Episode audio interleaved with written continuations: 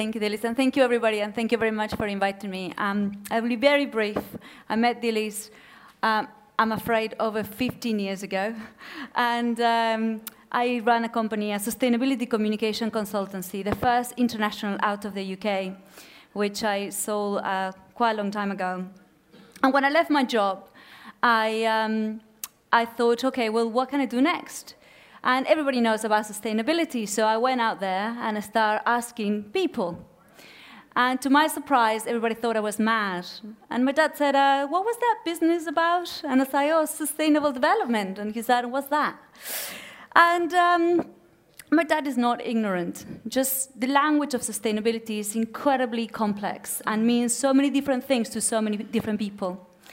And I also love challenges. And my challenge was to normalize this. How can we stop talking about sustainability and make it normal? How can we inspire people to actually not to think about it? And how can we inspire brands and businesses to completely integrate this into the corporate strategy? So there is not just a few brands, but it's every brand Imagine the world, what it will be like if we don't need to talk about this anymore. We can just basically buy what we want because every business will be manufacturing responsibly. So, Positive Luxury is about five years old. And when you look at this uh, little symbol online, you can find it sometimes next to pro products at the point of sale in the internet. You click on it, and you can see what brands invest, what they care how they are nurturing the future of the world. Do they invest in you know, better practices in terms of manufacturing? Do they care about how they treat their suppliers, their employees, and so on? And my biggest challenge is like, how can I actually spread the word? Because, yes, I did spend my marketing budget on the coffee machine.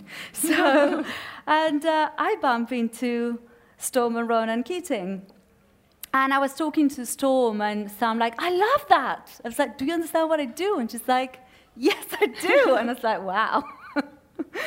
and she's like, how, how can I help you? And I said, Oh, well, maybe you can be my brand ambassador and help me out to spread the word and inspire people. And I was like, Yeah, that sounds really cool. So, Storm, why? Very good question. Um, no, I think you know there's, there is a short answer and a long answer to that question. Um, the short answer is I believe in positive luxury and what they stand for, and I also believe that as a global community we need companies, corporations, businesses, brands, people like positive luxury. Um, the long answer, well, actually, I I had to ask myself the very same question. I got asked this question last year when, when Dee did actually approach me, and one of my girlfriends said, Well, why do, you, why do you want to do that? Like, what do you know about sustainability? And I went, Well, you know, it's an urge. I, I just, I have this instinct. I want to help. I want to do my, do my part. And I was like, but that's just an urge. Why am I even having this urge to start with? And so I went home and, you know, I thought about it. And it didn't actually take me that long to work it out. The truth is, it comes down to my home. It's my memories, it's my childhood, it's everything that I know, because ultimately they're the things that are in jeopardy for all of us. And, you know, I'm an Australian, if you didn't pick up on the accent. sometimes a little bit Irish, sometimes a little bit British. But no, I am an Aussie. And in Australia, we have an abundance of resources. Uh, we have amazing reefs and wildlife, weather, and these are all things that we're hugely proud of. And we consider ourselves really lucky. We think, you know what, we've got it all. But the truth is, we could potentially lose it all, especially if the world keeps going at the rate that it is. And that is the harsh reality of what we all, you know, what we all are facing across the globe. And I mean, that's even on a broad level, like the Australian thing. Our economy is based on resources, and I'm, there's so much you can talk about, and because of that, I've got to keep it really focused. Um, but, you know, on on a really personal level, you know, I'm not just an Aussie. I'm an Aussie who grew up on a farm. My dad is a farmer. I lived off the land.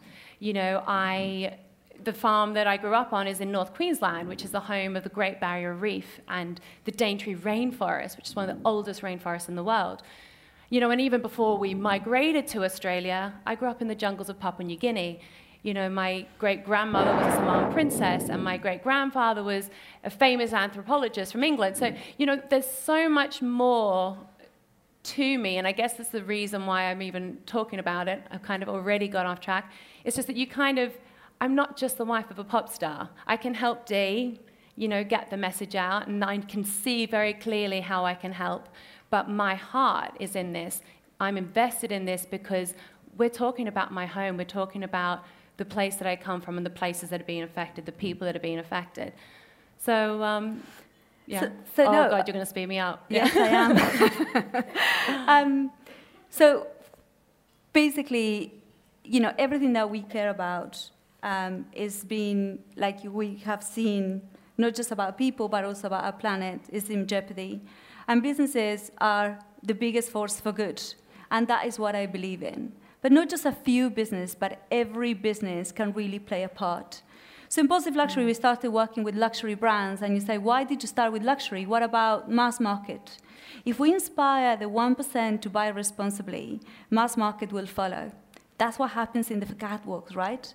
You have the catwalk for these amazing brands, and then the rest will follow.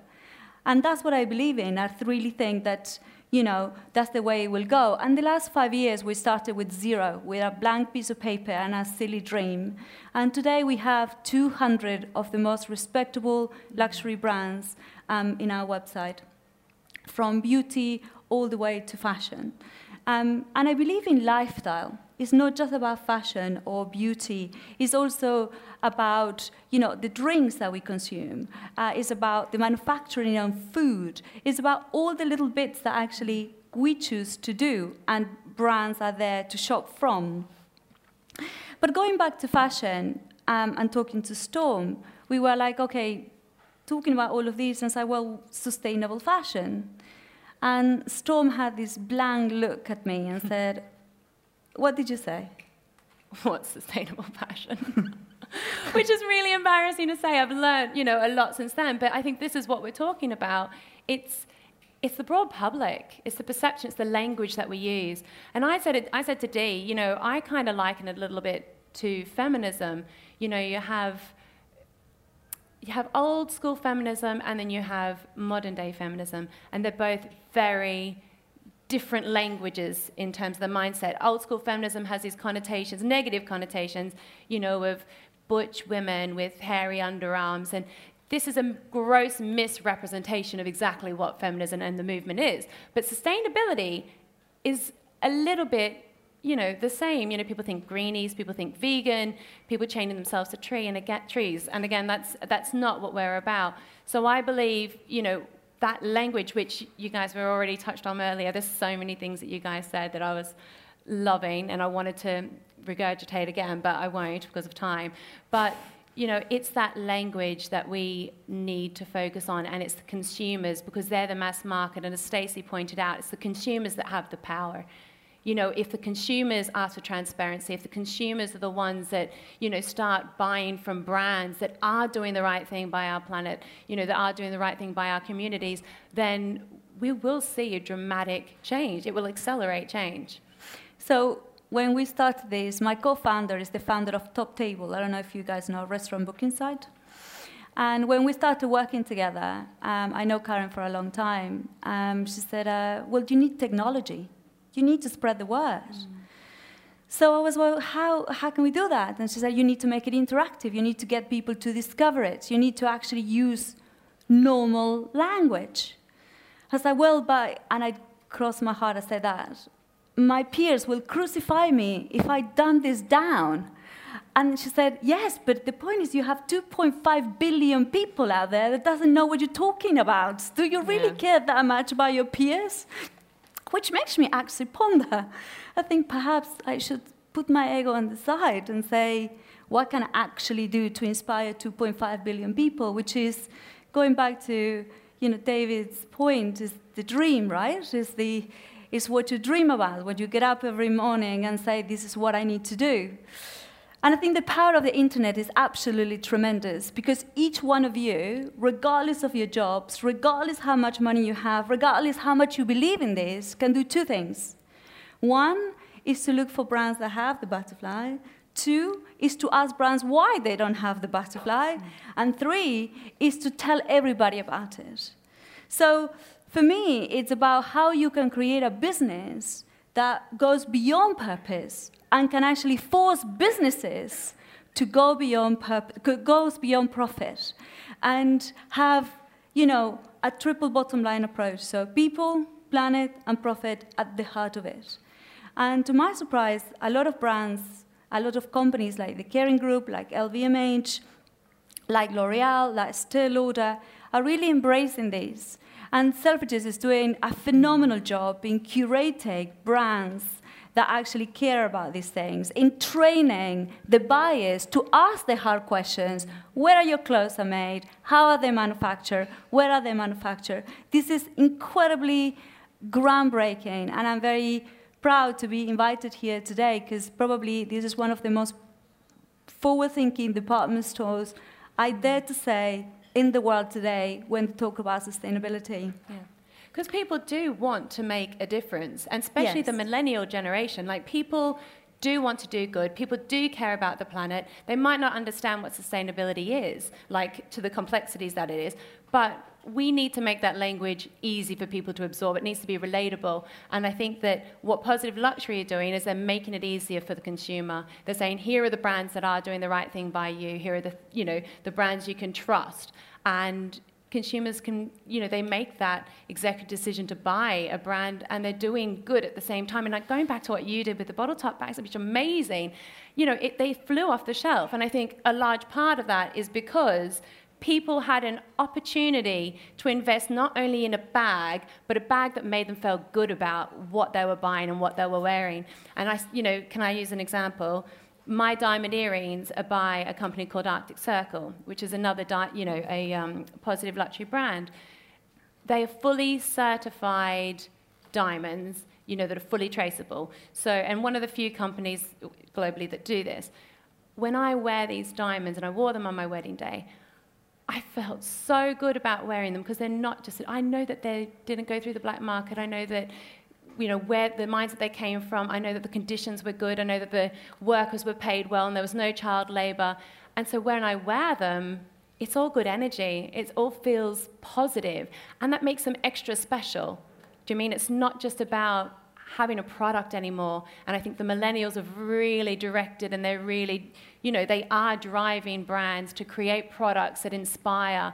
And you know, this is one very simple example, but there are a load more brands that are doing exactly the same thing. We just need to get the mm. message out there. So we have good news and bad news. The good news is that we are close to the end of our talk, and the bad news, and the bad news that, that we will leave you guys with homework. So this is not something that I can do, or Lucy, or Cameron, or Dilys, um, or any of us can do. It's something that each one of you can do. And this is what we want to leave you with. So, Storm, if you have to leave us with three things that each one three. of us, all of us, can do, what are those three things? Okay, three things. Can I just point out one thing? Sure. We're not asking everyone to be perfect because no one's perfect. I'm not even perfect, and I'm the brand ambassador. Like, we're not saying that. It's unattainable. But there are little, there are choices you can make. And we just hope that you can make the right choices when you do have the option and when you have the, the options. Okay, so sorry, three things. Well, the first thing and the most basic thing is beauty products and cosmetics. That's the easiest thing we all can do. Avoid microbeads and, you know, parabens and sulfurs and aluminiums. Like, just look at the back of the product. And if it has this, you know it's bad for the environment. So just flip around your brands, get a product that I know it seems so easy, but you know what? There are so many amazing brands out there. Go to the website. Um, but they are. There are so many amazing brands out there that give you really great quality and results and they're good for the environment and the planet at the same time.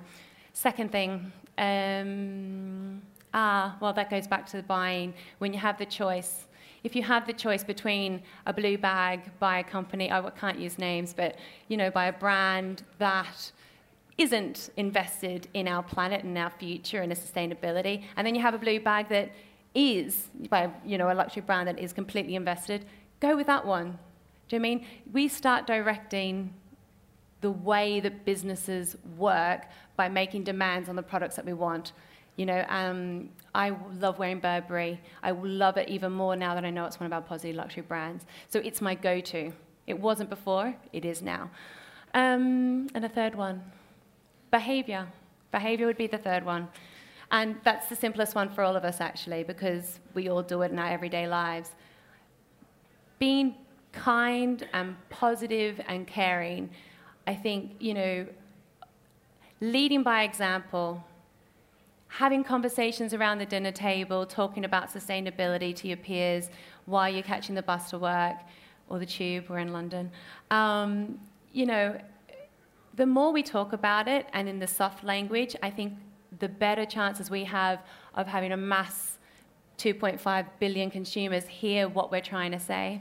Um, so yeah, it's just about sort of modi- you know modifying your behavior and making it a conversation that we all want to talk about, but in the right way. And then I think slowly people will hear us. Mm. I have one more. I'm not running out of time, um, but I think it's ask questions. So if you're not sure what brands have, I'm sure you guys have Facebook and Twitter and Instagram, etc. Ask questions. Ask why. And then demand an answer, because we vote with our money. And if we can mm. actually make the right decisions with that cash, believe me, brands will listen. So thank you very much and thank have a you. great evening.